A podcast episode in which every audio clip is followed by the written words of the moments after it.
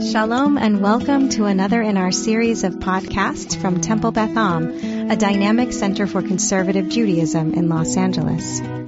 This is a recording of a class from our 2022 Elul Learning Series. Well, first of all, just a brief summary. These are others who have described this. This is no secret. I mean, if you read it through, you understand this. So there are six parts, according to some. God in the heavenly court judge all living creatures on Yom Hadin, all living creatures, the day of judgment.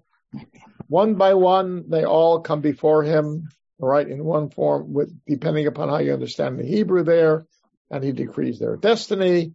And then on Rosh Hashanah and Yom Kippur, it's written and, it's inscribed and so forth and so on, who by this, who by that. But repentance, prayer, and tzedakah can avert the severity of the decree, and I emphasize that, the severity of the, right. Pages 143, 144, that's right, thank you, yes. Anyway, and God wants the sinner to repent. He does not take pleasure in punishing. A human's origin is dust, and the end is in dust. God is ever-living king, okay? So that's basically it, and we'll go over that in greater detail in a few moments. All right, so here's my pitch. First of all, just as an observation, this is a critique I have of the translation. Okay, the first two paragraphs in the Machzor describe the end of days of judgment, right? This is an end of days judgment. That's what it describes. And so the Leiv Shalem translation should have kept the first paragraph in the future tense, as it did in the second paragraph, because it's intended to be a picture of the final day of judgment, okay? And as the note on the page indicates, the one on the side of the page, the brilliance of the poem's author is that he takes an end of days prophecy and he applies it to the present time, okay? So in the Shofar passage, he uses the words of the prophecy of Isaiah, along with the allusions to the theophanies at Mount Sinai. So he combines the imagery of Exodus 19 and 20, Isaiah 27, and 1 Kings 19 to create a mysteriously powerful experience. All of this is imported to the present day. All right, and as expressed in the third and fourth paragraphs, this is an awesome depiction of God's power as judge, who has infinite powers to punish, yes, but who cares for his creatures who are on trial. He cares for us, and therefore he's willing to be compassionate. Okay, that's the ultimate concept here. But I happen to agree in this case, not with the translation, but with the note on the side of the page. It's brilliance on this poet's part. Which side? On the side with the comment, not the spiritual reading. On the right side, okay. On the right, remember the interpretive comments are on the right side. There's a lot of good stuff on both pages. We're going to look at it because the commentary is very helpful. On the left side of the page are spiritual augmentation for our reading and our spiritual growth. All right. Now, who wrote this beautiful poem? For centuries, the tradition was, and I used to teach it this way, although I knew that there were questions about it. It was supposed to be Rabbi Amnon of Mainz, right? Who is described in the text as a rabbi of great renown, okay, and whose story is the focal point of the poem, okay, because there's a whole story about him that was told as an explanation of how the poem was written, okay, and this comes out of Europe, northern. This Amnon of Mainz, Rabbi Amnon of Mainz. And my friend David Golinkin, who's a wonderful guy to search out information. He's a walking encyclopedia, and he knows how to get quick results from looking at different sources. So he calls our attention to the fact that nowhere in any rabbinic source is this great rabbi ever mentioned. He does not exist. In fact, it may be a play on the word Amnon, which, as Vered Hoppenstein will verify for us, comes from the Hebrew word emunah, amen, right, indicating this man's fierce loyalty and commitment to God. He was a martyr for the sake of God. Does anybody remember the story about Amnon of Mainz? Yes, Vered. The story in short is that he was bleeding as his limbs, his hand and feet were cut off, and he was in great agony and in pain, and then he was saying the Netana Toke. Yes, and it's preceded by that's how it ended, right? Yeah, there was preceding that, wasn't there a story that he was told by the king that, you know, that will you convert? And he said, let me think about it. And then he repents for 3 days and like that. Right. And says, why did I do that? Why did I hesitate at all in what I was doing? And he throws himself at the king's mercy, and the king decides to torture him, and he is tortured. And as a result of the pain of the torture, he goes, and before he dies, and we don't know if he dies because according to the story, he just disappeared. Yeah. Did he die? Wasn't there like his disciple had a dream and he heard about? That's the point. Rabbi Meshulam ben Kalonymus ben Meshulam, who is a real person, all right, according to the story, he had a dream where his teacher, Rabbi Amnon, appeared to him and dictated to him the poem. And according to the tradition, Rabbi Kalonymus wrote it down, and that's how it was preserved. And all of this happened around 1000 CE in Germany. Okay, these are all, you know, the Kalonymus. All right, what do we know now about this poem? We know that it was in existence sometime around the 8th century of the Common Era, because two snippets of the poem in manuscript form were found in the Cairo Geniza, and they have been dated to the 8th century of the Common Era. The time it's the time of the Geonim. And furthermore, people who have analyzed the language actually ascribe it to an earlier generation, because that's when those documents were found. I mean, that's the dating of the documents, right? That's the dating of the documents. But the fact is that clearly it was in existence before that. And there are those who suggest that one of the great Paitanim, Yanai, of Eretz Yisrael, who lived around the year 500, give or take, that he may be the author of this. The point is, it goes back to Eretz Yisrael from probably the Byzantine period, when the Byzantine Christians controlled Eretz Yisrael.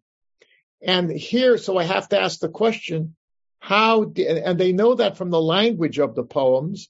Khalir, we mentioned that last time, the great Khalir. This is the guy who is his predecessor, Yanai, okay? And their style influenced a lot of poetic writing that developed in Northern Europe later on in the Middle Ages. And here's the thing.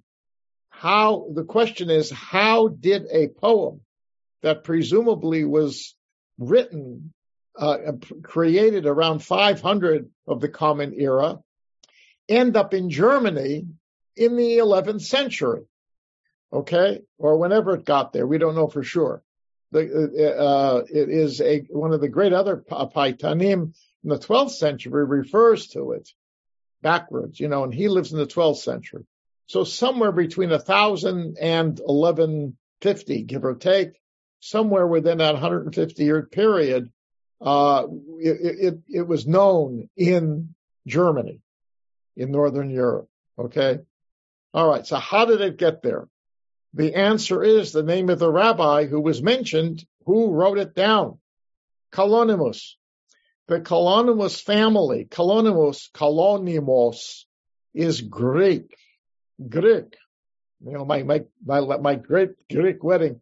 Here, it is absolutely true. It's a Greek word.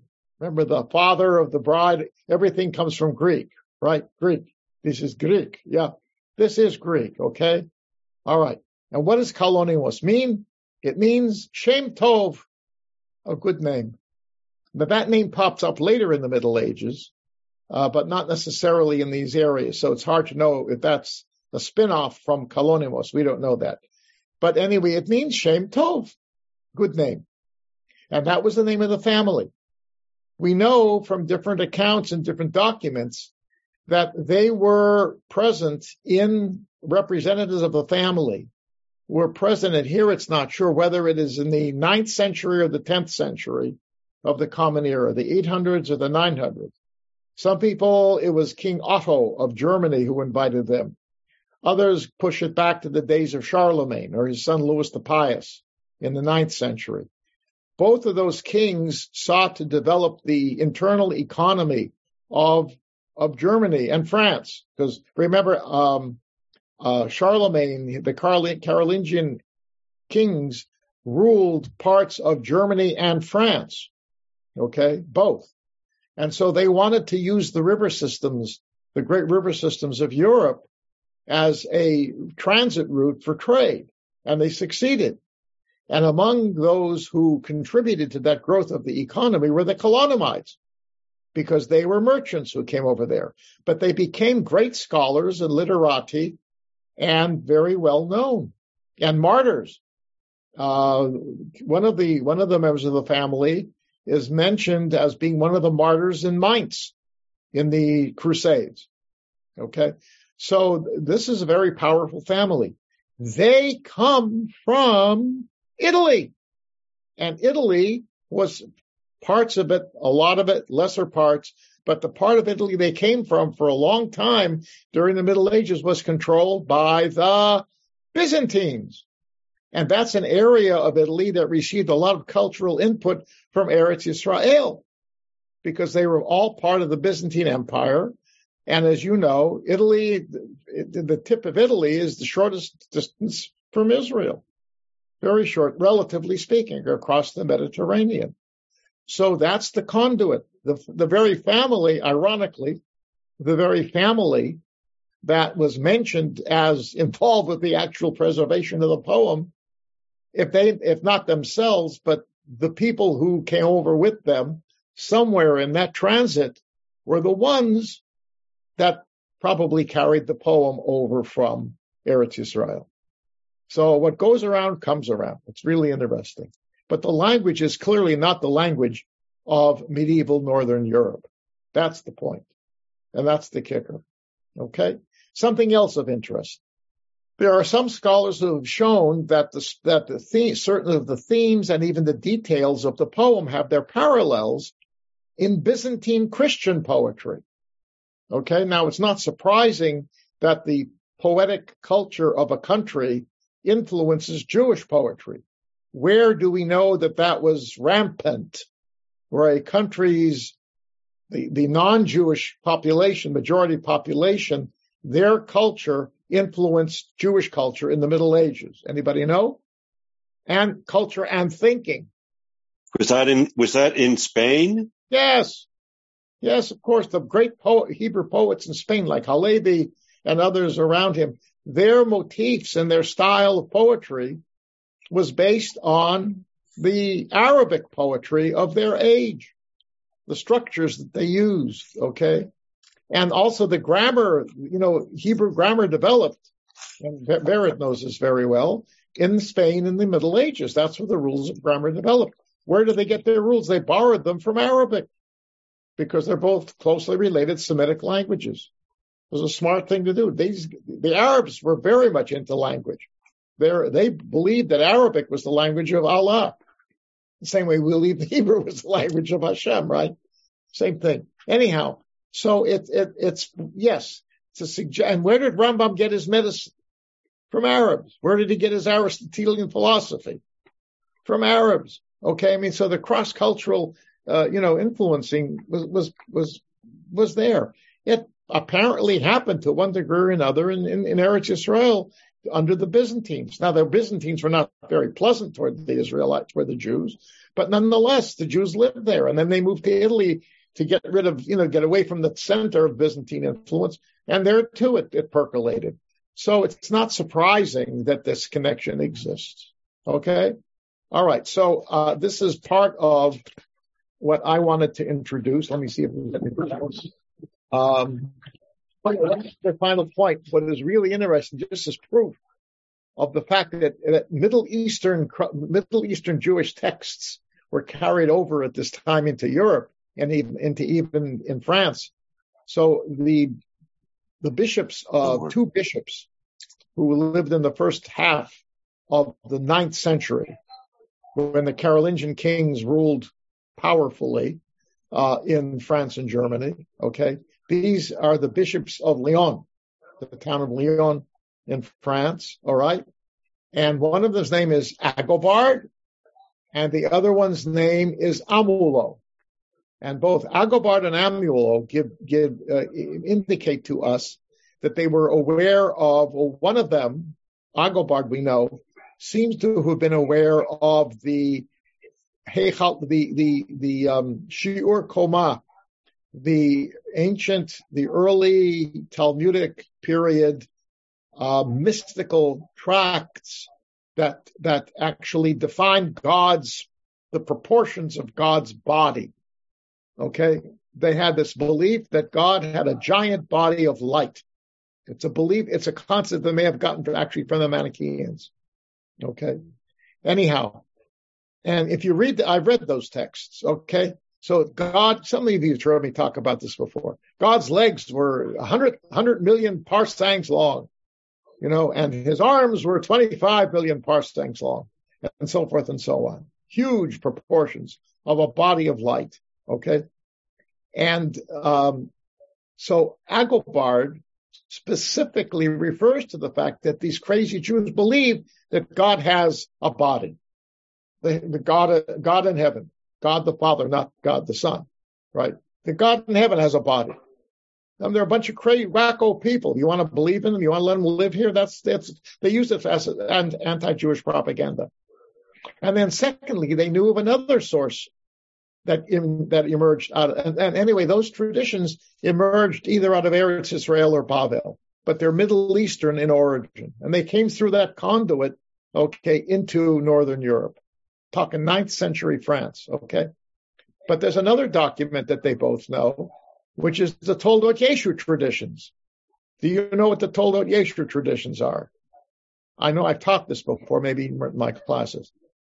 Toldot Yeshu HaNotzri is the Jewish version of the Gospels. It turns them completely on their head, on its head, and says all kinds of nasty things about Jesus.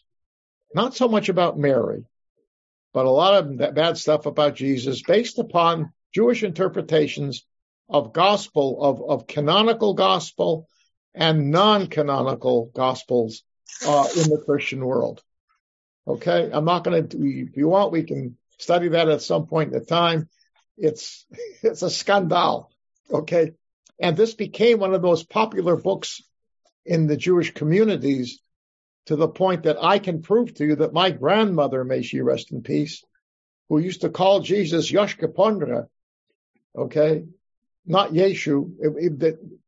There's a Talmudic tradition that instead of calling him Yeshua, they cut off the ayin and it was Yeshu, okay, because Yeshua means salvation, right?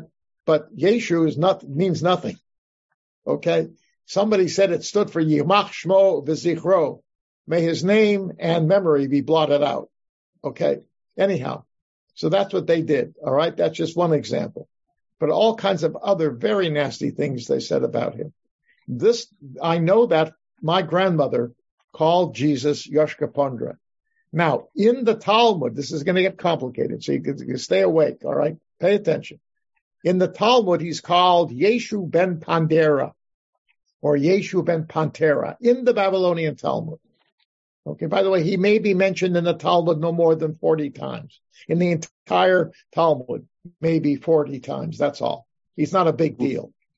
But these traditions are found in. Okay, So he's Yeshu ben Pandera. Do you hear Yoshke Pandre there? Pandera, Pandra, right? And Yeshu, he becomes little Yeshu. What do you call him? Yoshke, right? It's sort of like a little boy, Yeshu, okay, Yoshke. Yoshke Pandre. Where did my grandmother learn that? Must have heard it in the family, okay? So her family came over from Russia in 1904, all right? So this is Eastern European lore, okay? Now, could they have gotten it from the Talmud, where they originally appeared? By that time, impossible. Why? Because the Christians from the 13th century on made the Jews take it out of the Talmud. And the fact is, for centuries, if you read the Talmud, it was totally Yeshurine. It was free of any content of Yeshu. Not there. So they couldn't have learned it from the Talmud. Where do they learn it? From the Toldot Yeshu stories, which are being transmitted father to son, family to family. And in fact, were actually in printed Hebrew texts available in the 16th and 17th century because the Christians didn't know about them. They were discovered in the 17th century by a bunch of Christian monks who became interested in Jewish literature in Hebrew. And they found out about it. But by then, there were no Jews around. They couldn't do anything about it except yell and scream. Interesting, huh? Wow. Rabbi, yes. I'm confused. First, you said that there was almost 40 times he's named in the Talmud or referred to in the Talmud, and then you said the Talmud is completely Yeshurine. You didn't hear me say. Yes, I said the Christians' censorship took it out.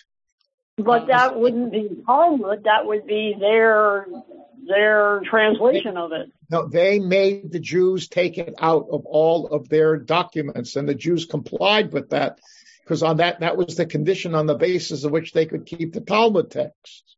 That's history. But you're saying, but that would be Talmud text within Christendom, not within other areas of the world that Christianity didn't. Oh, right, reach. But those are Muslim areas, and they didn't care that much about it because that wasn't Jewish. Yeah, so in other words, there are versions of the Talmud that still retain the material. Well, no, we don't know about it. They haven't been found as far as I know. The manuscript traditions that we have are only from Europe. I've never heard of any medieval manuscripts found, from Arab countries. But if so, yeah, but then the people in Europe would never have known about it. Was there any mention of them prior to the 20th century? I'm like immediately prior to the 20th century? The fact is that they know that they were there in the 12th century because they have manuscripts from Europe from the 12th century where those things are still in there. That was before the censorship, okay? As far as I know, there's no documentary evidence for that appearing again in the Talmud until today's printed texts of the Talmud's free of censorship do include them in brackets as stuff that was put in once those earlier manuscripts were found. But the point is, but we know for a fact that the Toldot Yeshu traditions continued to be in print down into the early modern period in writing, right, manuscript form, because the collections of them that the monks collected, from Jewish sources, are there and they've been studied. Rabbi? But the texts within the Islamic world, were they? I don't know of any.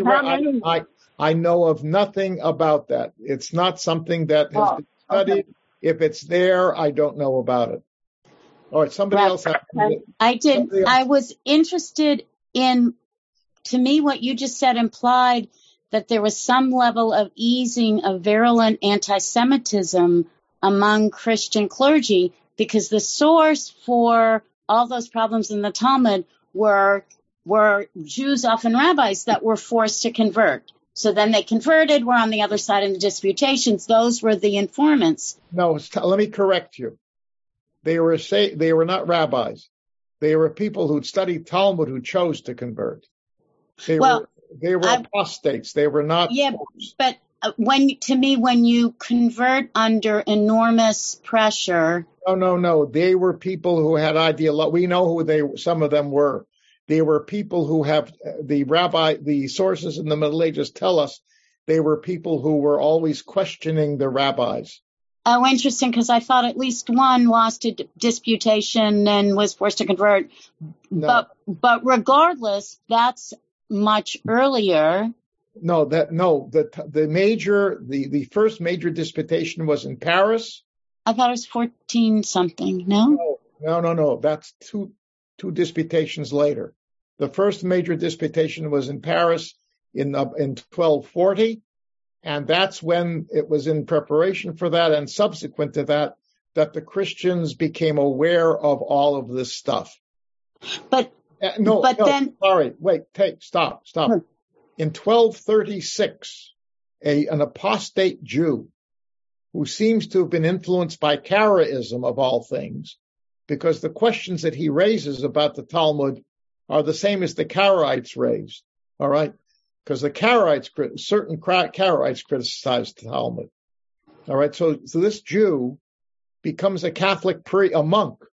He contacts the Pope and says, the Jews are saying nasty things about our God and about our religion, okay? And more than that, they no longer believe that the Bible is the true source of Judaism. They believe the Talmud is. And that violates the principles on the basis of which we justify tolerating them. Okay, that's what he tells the Pope in 1236. This is not the major item on the Pope's agenda. He has a lot of internal heresies that he's dealing with. But because of his heresy sensitivity, eventually he picks up on that. And in 1240, he mandates this disputation. Okay? The rabbis schmeiss the Christians in the disputation. There's no question about it. It didn't matter. So what they did was they made the deal with the Jew. And no, there was a book burning in Paris in 1242. A book burning. Okay? And there were popes from at that point on who actually issued edicts, to burn books. But the Jews negotiated a deal where they said, we will take out the passages you find to be obnoxious, and if we can keep our Talmuds. And they said yes. And from that point on, all the manuscripts that we have access to from the Middle Ages, not many of them, by the way, there are not a lot, but the ones we do have are free of all that stuff. Okay? So that's what happened. And subsequent disputations, it's the same thing. The Jew who was the convert, the apostate, was not pressured. These are Jews who actually became for whatever their reasons, a lot of them were influenced by philosophy. Some of them were influenced by mysticism, whether they were in or a combination of both. And they began to ask questions about Judaism. And the way the monks were able to present to them Christianity, because you had a lot of sophisticated monks running around at that time. And a lot of them knew the Talmud, knew rabbinic sources at that time, or Midrash. They studied them. And from the 13th century, you had schools of monks studying Hebrew and Arabic so that they could use that to help convert Jews. It really didn't work in terms of mass numbers. That didn't happen. Okay, but there were those who did. Anyway, those are the people who ultimately turned on the Jews because, if you convert, you're very zealous for your faith, and very often you turn on the faith out of which you came. I didn't ask I didn't position the question the right way, but I was interested in why you thought the Talmud was a focus, but not I think you called it, my internet went out, but I think you called it the Toldot Yeshua. Why they didn't know about the Toldot Yeshu. They didn't know about that until later. That's the point. They didn't know about these things. The Jews kept them covered up because they were not essential. They were folk literature. They were not. The monks knew that Judaism's religious foundations. They knew where they were. That's what they went after. Okay, they did not keep track of folk traditions. No, that's the advantage of folk traditions. The folk know it, and they learned to keep it under wraps. Most Jews didn't, couldn't read this stuff, but the stories were told over and over again, and it helped sort of maintain the Jewish equilibrium, saying this whole religion is a bunch of hooey. That's what they said about Christianity. Their God is a bunch of hooey. What they teach is a bunch of hooey, and it's based upon a bunch of hooey. Okay, and so they could laugh a little, because some of the stuff that they wrote about is laughable. Now I've read the Toldot Yeshu. There are numbers of versions of it.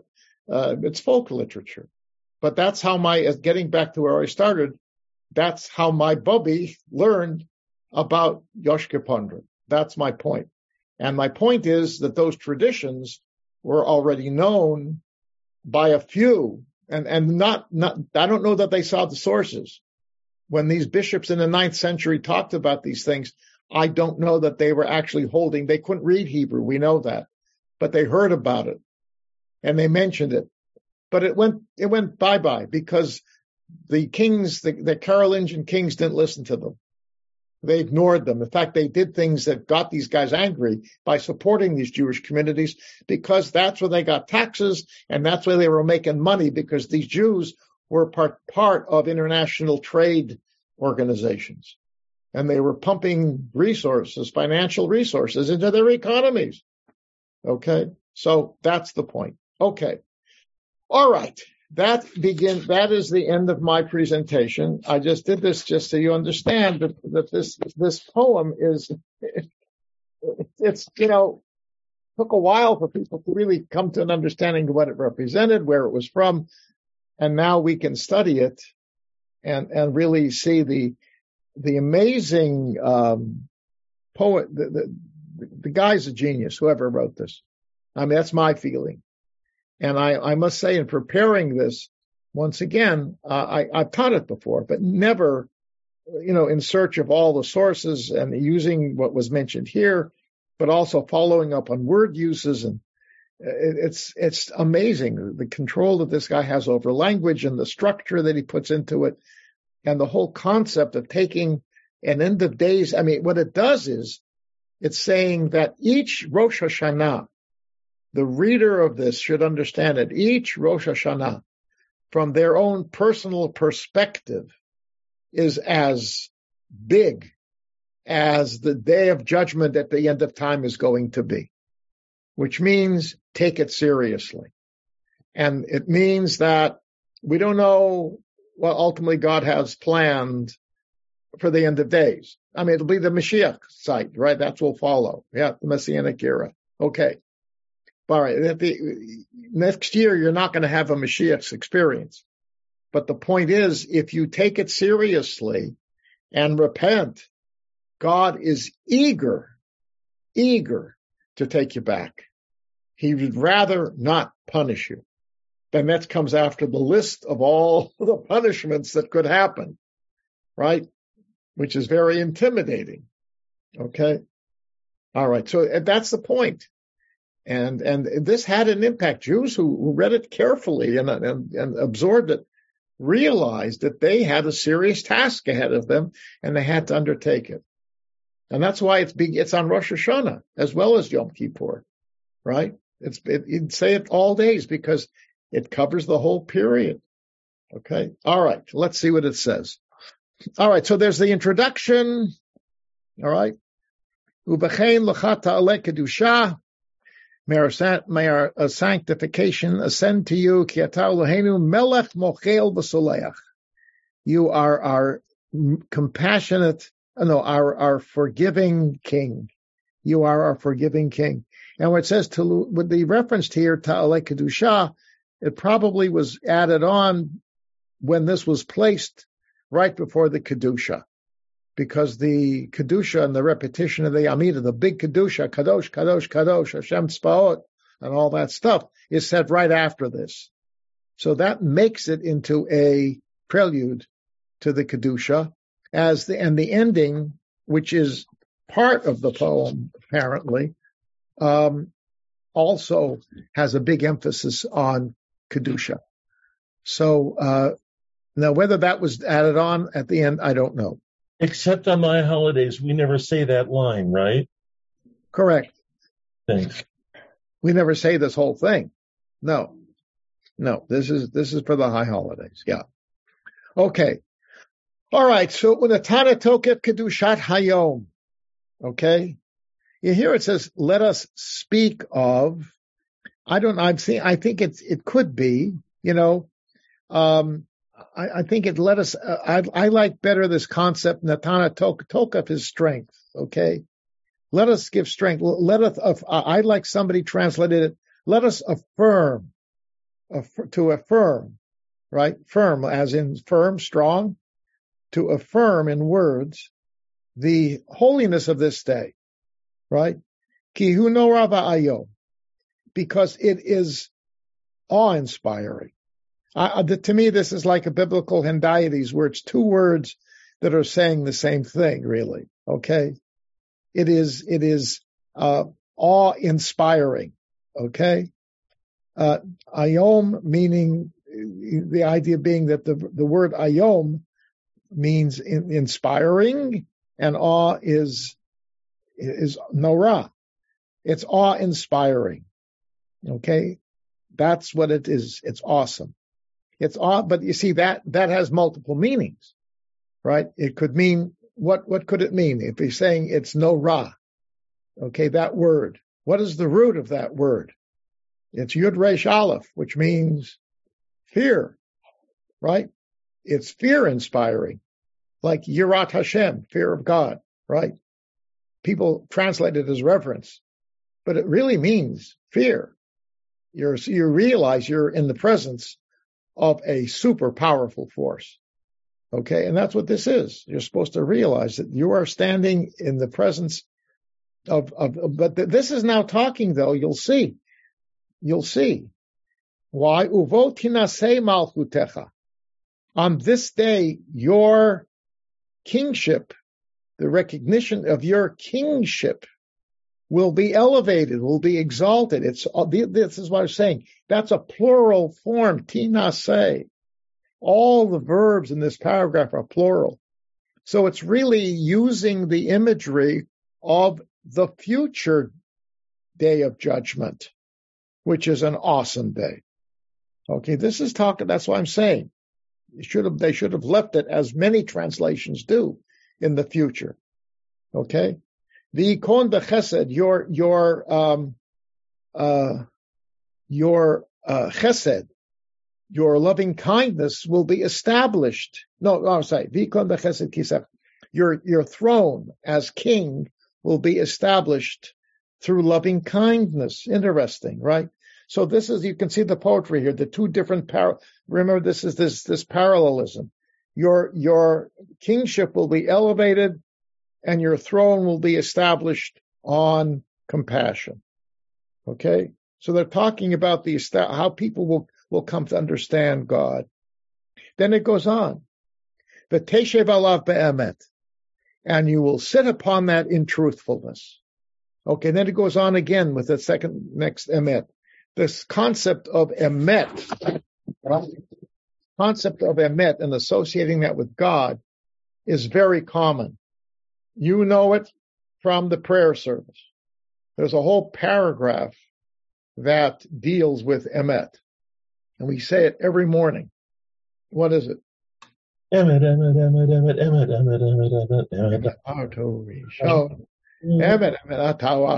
Right? That line, the whole everything, emet yatziv, right? That whole paragraph, the word emet appears 6 times. Okay? God is the God of truth. Okay? And the interesting thing is that ends up with the prayer of Gaal Yisrael, right? God is going to redeem us before you go into the Amidah, right? And it says that is definitely a reference to the future redemption. That's what it says. It is clear. It's a reference to the future redemption. All right. So the point is this notion of God being emet, truthful, reliable, faithful, committed, loyal, right? That's God. But here it serves both purposes. He's a God in whom you can have trust because he's truthful, but also he judges in truth, right? A judge, emet, has got to be a defining quality of a judge. Can anybody argue that case? No. I mean, if a judge is untruthful, what kind of a judge is he? He should be taken off the bench, right? So that's God, all right? So here, emet, it is true. Ki atahu dayanu mochiach. You are a judge and you reprimand, right? You call people to account. The Odea Va'ed, and you know and you witness. I have a question about the first BMS. Huh? I have a question about the first BMS. Yes. Go ahead.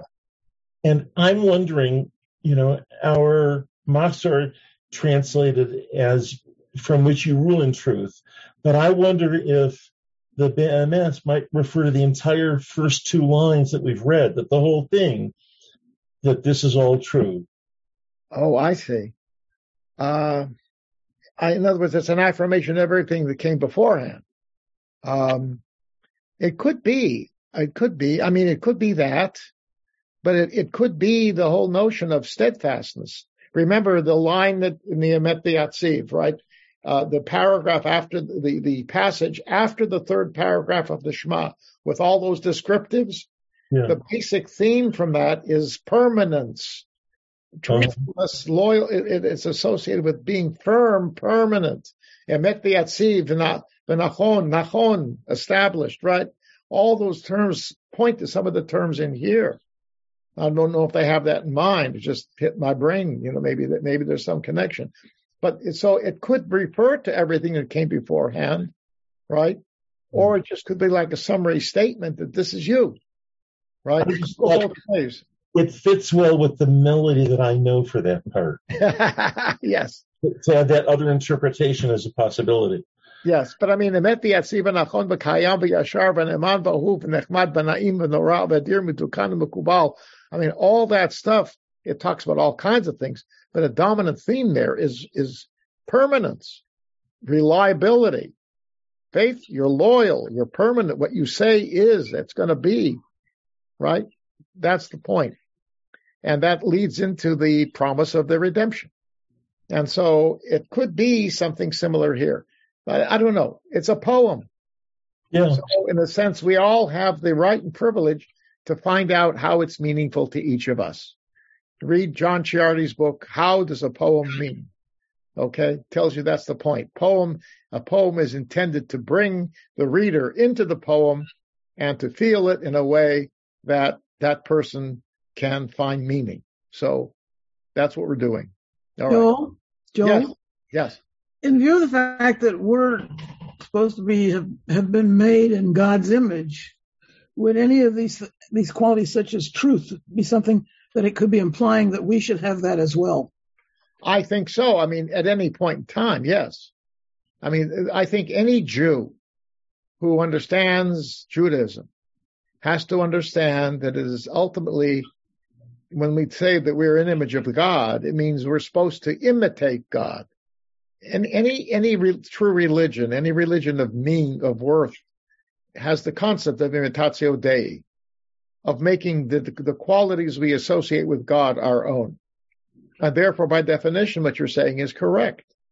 But that can apply to any divine quality. Actually, when I was a kid, My mother thought we should get to know more boys, and she told me I should learn to lie. No. Okay. Wait, I don't get the connection between getting to know more boys and lying. Somehow. Well, you know, sometimes you have. Because I was too truthful, and I told them where to go. Oh, I see. I thought it was the boys who lie. Yeah, but you know, I mean, you can lie about, oh, yeah, my family's very wealthy, you know. I come from good roots. Yeah. There are a bunch of them, really. Works for me every time. I see. There you go. Okay. Wait till Olam Haba, then the world to come, you know, then they're going to come back to you and say, did you really do that? You said, no, I was only a kid. Okay, we forgive you. Lie even then. All right. Okay. Anyway. Okay. So, but again, Emet, it is true. It is correct that you are a judge who can point the finger. You're a mochiach. It means you rebuke someone. You can rebuke, the person standing in front of you, right? And you know very well what's going on. We've already established that with some of the other PU team. God reads our insides, right? And you can actually serve as a judge who, from your own knowledge of us, can bring testimonial evidence, to point the finger. And then then here again, kotev v'chotem, right? You write and you seal. His book, right? The great book. Yes, that whole story of the two books that he keeps. The sofer umoneh, you count and you measure.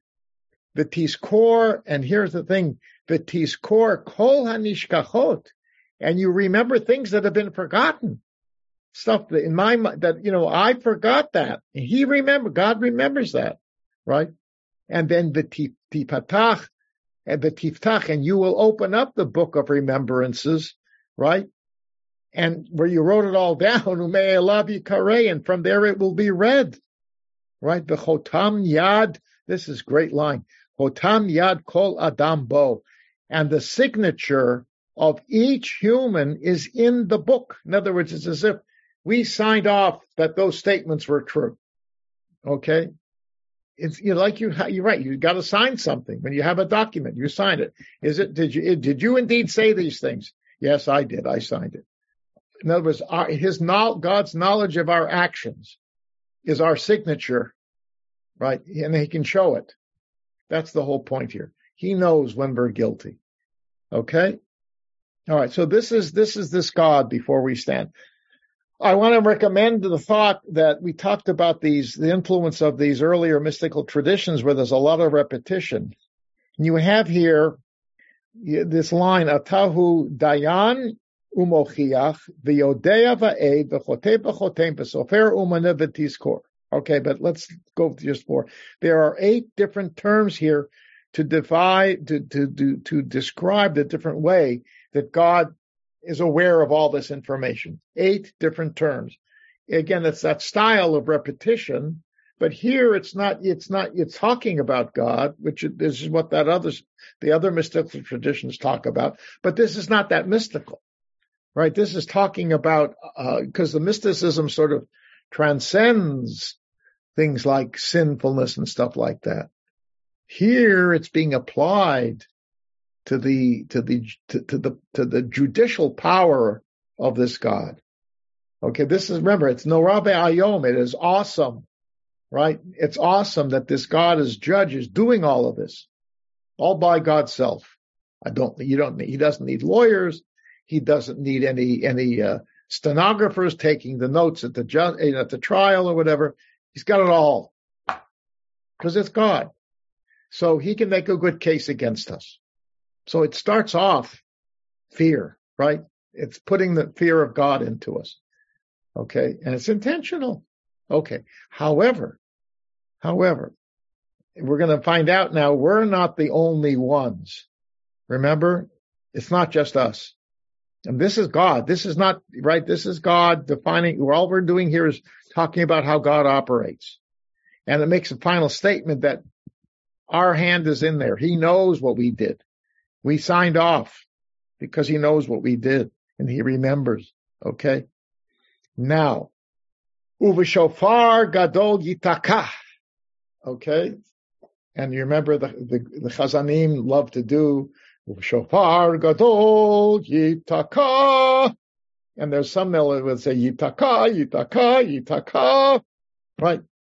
And then it says, the whole mama daka yishama. And that still small voice is what is heard. Okay? All right. So where does this come from? The shofar gadol yitaka, those terms are from the prophet Isaiah, chapter 27, verse 13. Okay? You can look in the notes. Okay? That's from Isaiah. But the reference, of course, to the shofar is where? What shofar is this talking about? Well, on the one hand, it could be it's the shofar of the end of days, but it's also, where else do we find a shofar in a critical moment of God's making God's presence known? You know the answer. Where? At the burning bush. Mount Sinai, Exodus 19, Exodus 20, both chapters have it. They heard a great shofar sounding, a powerful shofar. So that's the imagery that we have here. It's like this God who was present at Sinai, this God who will be present at the ultimate end of days. His presence is announced with the sound of the shofar. And of course, this is intended with Rosh Hashanah in mind, as we will find out, because it's the day when you sound the shofar, right? So it means when you hear that shofar, what should that make you recall? What should that bring to mind? That you are in whose presence? The presence. Okay. Shakes you up. Whose voice is the still small voice? Is that Hashem's? Aha! I have an answer to that. Some of you have heard me talk about this. Where does when does the Kol D'Mamah Dakah come from? That comes from 1 Kings chapter 19, also Mount Sinai. But who heard that one? We're almost there. Elijah the prophet. Okay.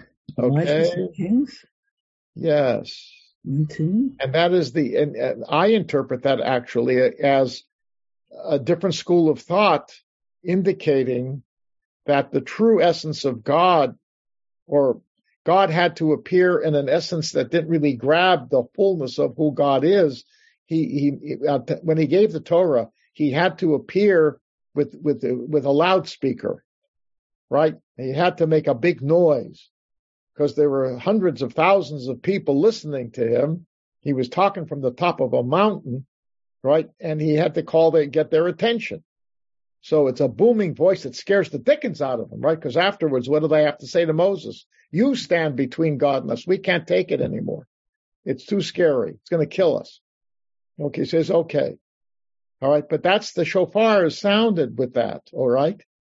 But when Elijah is on the mountain, it's the exact opposite. He comes to the entrance of the cave, okay? And there's a wind that blows and cracks, smashes rocks. It's like a tornado or a hurricane. Rocks are smashing. Big noise, big wind, crashing of rocks. Okay. But then it says God was not in the wind. Then there comes an earthquake. The mountain shakes as it does during the giving of Torah. The mountain shakes. Mount Sinai shakes. Okay. God is not in the earthquake. And then it says, there appeared fire, which probably is lightning, okay, or fire, take your pick, okay? And it says, but God was not in the fire. And then then there was a Kol D'Mamah Dakah. And it's not, what does that mean? The voice or the sound of a D'Mamah can mean a mumbling, or it can actually mean silence, and dakah is thin. So it means either an inaudible sound or a very tiny, tiny sound. And when Elijah hears that, what does he do? He takes his cloak and covers his face because he now knows that he is in God's presence. Okay? So that's what it's about. It's really interesting that it's brought up here, because it's telling us that, yes, there's this loud sound of God. When you think about a powerful presence, right? Think about when a king appears, right? Think about when Darth Vader comes out of the rocket, right? And he's a dom bomb bomb bomb bomb bomb bomb, right? Frightening, awesome, yeah. Okay, lahavdil. I don't want to make a comparison between God and Darth Vader. So don't say Rambam said God's like Darth Vader. No, but the impact of the noise is the same, right? That's what this is. But it's saying that that's not really God, right? The real God is the God, the silence, this unknowable. So basically what it's saying is everything we're saying about God now is how, what makes an impact on us. But the truth of the matter is God transcends all of this. God is totally spiritual. And then that spirituality we cannot comprehend, but we believe it's there. And we have to, you know, that's even more powerful than the noise, because at least noise you understand, right? When you're in the middle of an earthquake, and at least if the house isn't falling down on top of you, you can say, okay, I live in Los Angeles. We have earthquakes. That's what's going on right now. Okay, it'll pass. It's part of how we are. Okay. And, you know, it's noisy, it's scary, it passes. Okay.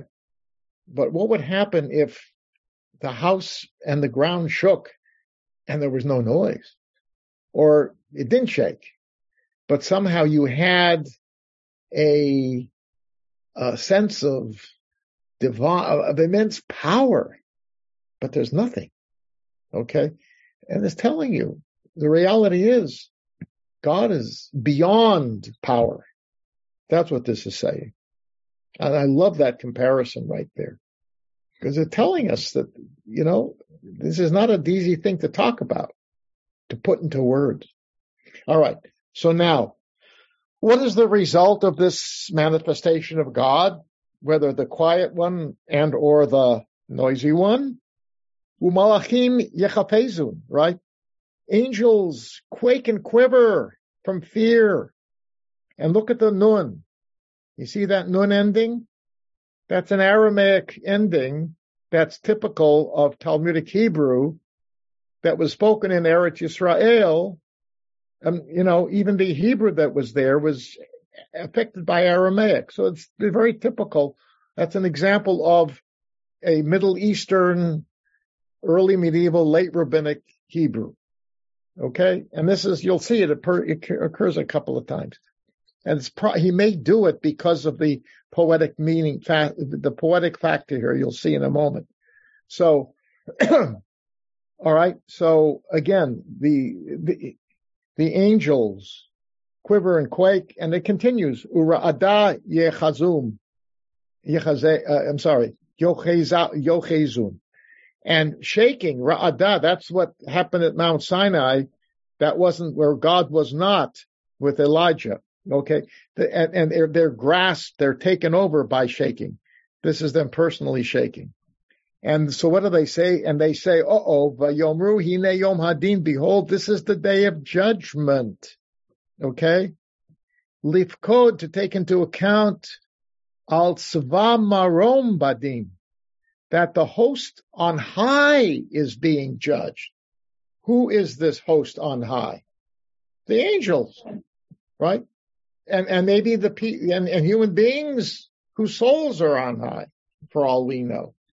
But if in other words, you think, well, if I make it into Olam Haba, I'm free of all this stuff.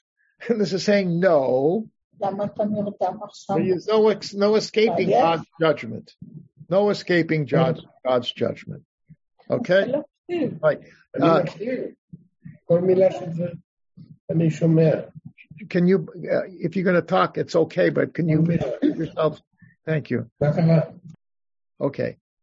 All right. Anyway, so they know they're going to be judged up there. And then it goes on. And all the creatures in the world are going to pass before you as Bnei Maron. All right, before we get to that word, which is a very challenging word, notice Tzva Marom, the line before, the host on high, Bnei Maron, right? Poetry, yes? So you have the Chafezun, Yochezun, and then you have Ya'avrun will pass before you, Kivnei Maron. The use of the nuns, okay? And the un ending, Yechezun, un. Can you tell me where we are? I'm not finding it here. What? Can you tell me where we are? I'm not seeing it. It's in the second paragraph in the middle. Fourth line. I'm talking about the third line, the fourth line. The second, third, and fourth lines. Rabbi Benzion Bergman taught us, all of Shabbat. Thank you. What? We should read this last line, the Cholboi Olam Yavrin Lefanecha Kivenumeron. I'll get to that. Really, we name our own. Consensus. Yeah, no. There's a different, not quite. It means numbering, but numeron, one second. Yes. That's part of the discussion. Okay. Even there are actually three different interpretations I saw for that. One interpretation that is commonly used is sheep. Okay? And here it says a flock of sheep. I'm not sure where they got to that. It may be because of what happens afterwards. What does it say? As a shepherd examines the flock. And clearly, sheep are mentioned. So therefore, that's what follows. Therefore, it could very well be that Maron has something to do with sheep, okay? On the other hand, it has up above Tzva Maron. What's Tzava? It's a multitude of, a large number, right? So therefore, it could be Kivin Numeron, as in the case of a numeron. But a numeron means a platoon of soldiers. In Greek usage, which was used by the Roman army too, it is a term that refers to a group of soldiers, or say a numeron, which means a numbered number. In other words, it's a body of people of who are defined by a number. So it doesn't necessarily mean census. Okay, I'm sort of tweaking what Benzi said. Okay, Norm, you got it? Norm? What? I'm commenting on your comment about Benzi Bergman. Yeah, okay. That is, this may, he's not quite. It may not be census. It is a numbered body of people. Okay. And they assume, since it has tzava beforehand, which can refer to a host of soldiers as well as a host of angels. And that's what it's talking about here. So, but the third one is very interesting. Maron, somebody suggested, comes from the Hebrew root mem resh he or mem resh yud, which means to rebel. Bnei Maron in Bamidbar, when you know the story when the Korach and his rebellion, right? The ground opens up and fire comes down and all that stuff. So at the end, when they complain, the Israelites complain that what's going on and why should Aaron be the high priest? So Moses says, okay, one representative from each tribe, give me a staff. We're going to put them all in the temple, and whoever staff in the morning has leaves and growth on it, that means that person is chosen of God to be priest. And of course, Aaron was among the 12. So the next morning, lo and behold, one of the staffs is all flowering, and even it's got nuts on it. And whose is it? Aaron's. And so God says to Moses, take this and put it and keep it in the temple, in the Mishkan, in the tabernacle. And every time there are rebellion people with B'nai Meri come. B'nai Meri is the term, right? Those are people who are rebellious.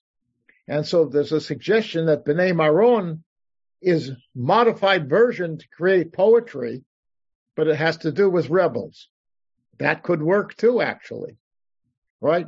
Because if you're standing in fear of and quaking of God, if you have been a rebellious type, you're really feeling it.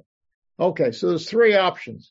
The most common ones are either sheep or a platoon, a specific number of soldiers, like a tzava, and that's contextually, it fits one or the other, what's before it, right?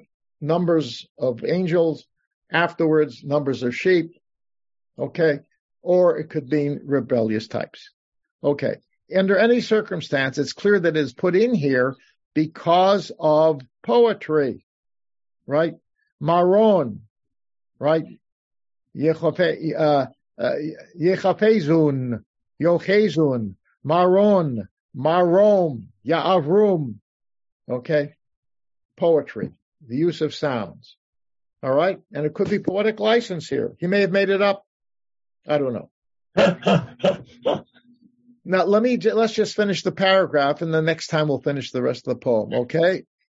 So then, now the famous line, Kibakarat roeh edro, right? As a shepherd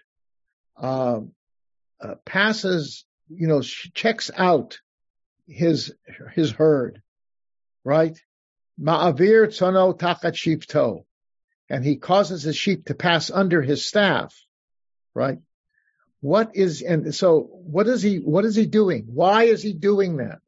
Why does a shepherd have all the sheep pass under his staff? Checking them. Huh?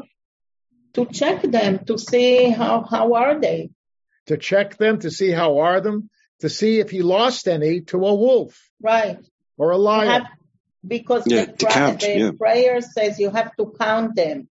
The later words you have to count them. Yes, exactly. And that was what shepherds did. Okay? We know from the story of David, it says that he had killed lions with his sling, right?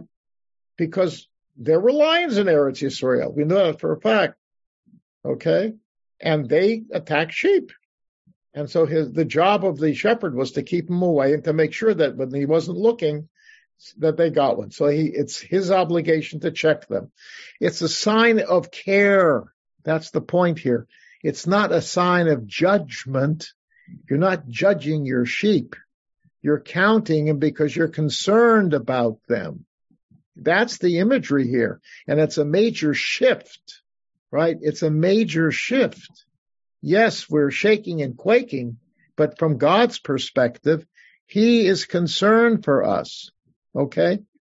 So, that's Kain ta'avir b'tispor b'timneh, b'tifkod nefesh kol chai.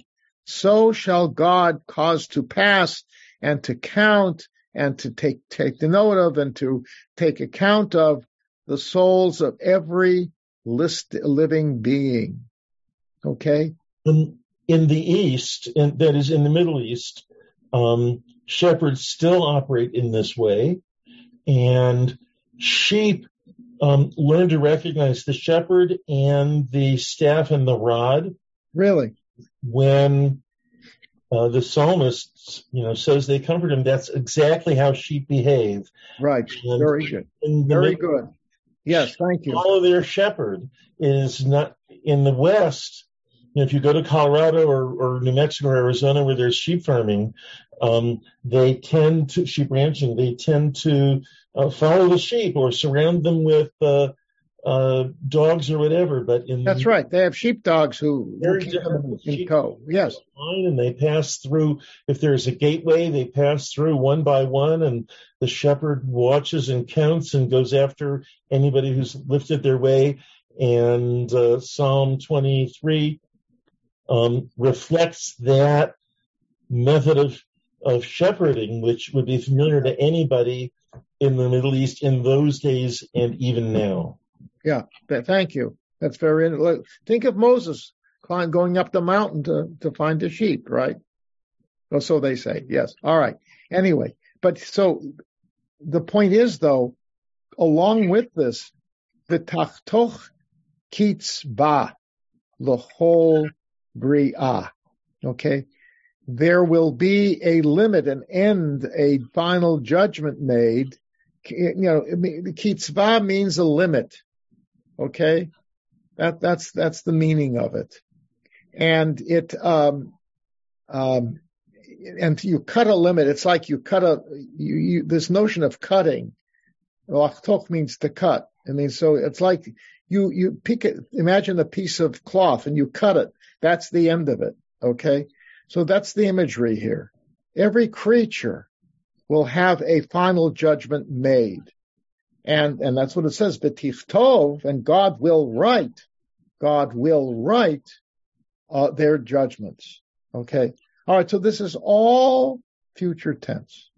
All future tense. Now you can see there's a difference, though, between the first and the second paragraph, even though they're all in the future tense, because the first part, yes, of this paragraph, excuse me, the first part of the paragraph with all this judgment up in heaven, you know, it's not something that we know. You associate that with a day of great, great judgment. Okay. But when you get to the second part where you see this image of the shepherd, it sort of brings it closer down to earth. This is not heavenly now, right? This is talking about here on earth. And that now could be a segue into what follows, which clearly is us. And so this is a kind of a bridge between the cosmic fear that's associated in the first part, which one can see associated with the final judgment day, and this transition now of the image of the shepherd, that's totally earthly. It's not heavenly. And it brings it closer to us, that this is what God will do to us, right? On the one hand, he's going to judge us, and there will be a verdict that comes out. But on the other hand, he's doing this, in a sense, out of care. He's concerned for us. Let's use the word concern. He's concerned for us. Okay? And then we'll see next time we get down to the tachlis of what's going to happen this year, this coming year. But then on the next page, we're going to see the balance of how God indeed operates, how the system works, how we can manage it, and how ultimately God really does not want us to be punished, but rather God would be much happier if we take the act of repentance seriously. Okay? Do I have to wait for next week to find out why they used Yom in the next paragraph, the next sentence? Why they used Yom? What? Why do they use Yom? I've been wondering about this for years. They use what? Yom Kippur. Instead of Yom Kippur. Like she's talking about the word Psalm, the fast of Yom Kippur. Yeah, right. Because why? It's a day of fasting. No, I mean why it's Tzadi instead of a Yud? Psalm is a different word than Yom. Yom is a day, and Psalm means a fast. Yeah. Okay. Thank you. Yeah, right. No, it's poetry. I mean, I'm sure it's put in there. Be Yom Tzom, right? You could simply say Yom Kippur, or you could say the Tzom Kippur. Okay. But by saying Yom Tzom, right, that's emphatic. A fast day. It means the fast day. It is. But the sound, again, this is poetry. The poet is looking for sound effects, if you will. Okay. That's poems, right? Yeah. Okay, yeah, Tzom is, that's right, Tzom is Hebrew for a fast. Okay. Yes, in fact, if you read the Haftarah on Yom Kippur from Isaiah, he's saying, is this your fast day? Where you mistreat people, you don't really take things seriously, and this is your big fast day? It's that prophecy, which is sort of poetic, from Isaiah 56-57, I believe. That reference is supposed to say to you, how seriously, for this is the morning of Yom Kippur, how seriously are you taking this fast? That's what it's saying. Because if you don't take it seriously, it's not going to help. If you take it seriously, then yes, it'll help. Okay. It has to help you change your attitude. That's what it's about. Yeah. Thanks. Okay. Very good. All right, folks. We shall conclude next week. And please read ahead, look at the notes, think about it. And I want to remind you that my favorite of all the scary things in the next passage, and I remember Shmulek, Cantor Kellemer, Alava Shalom, used to make a big deal about this. Do you remember which one he would really put an emphasis on? No. Ra'ash, earthquake.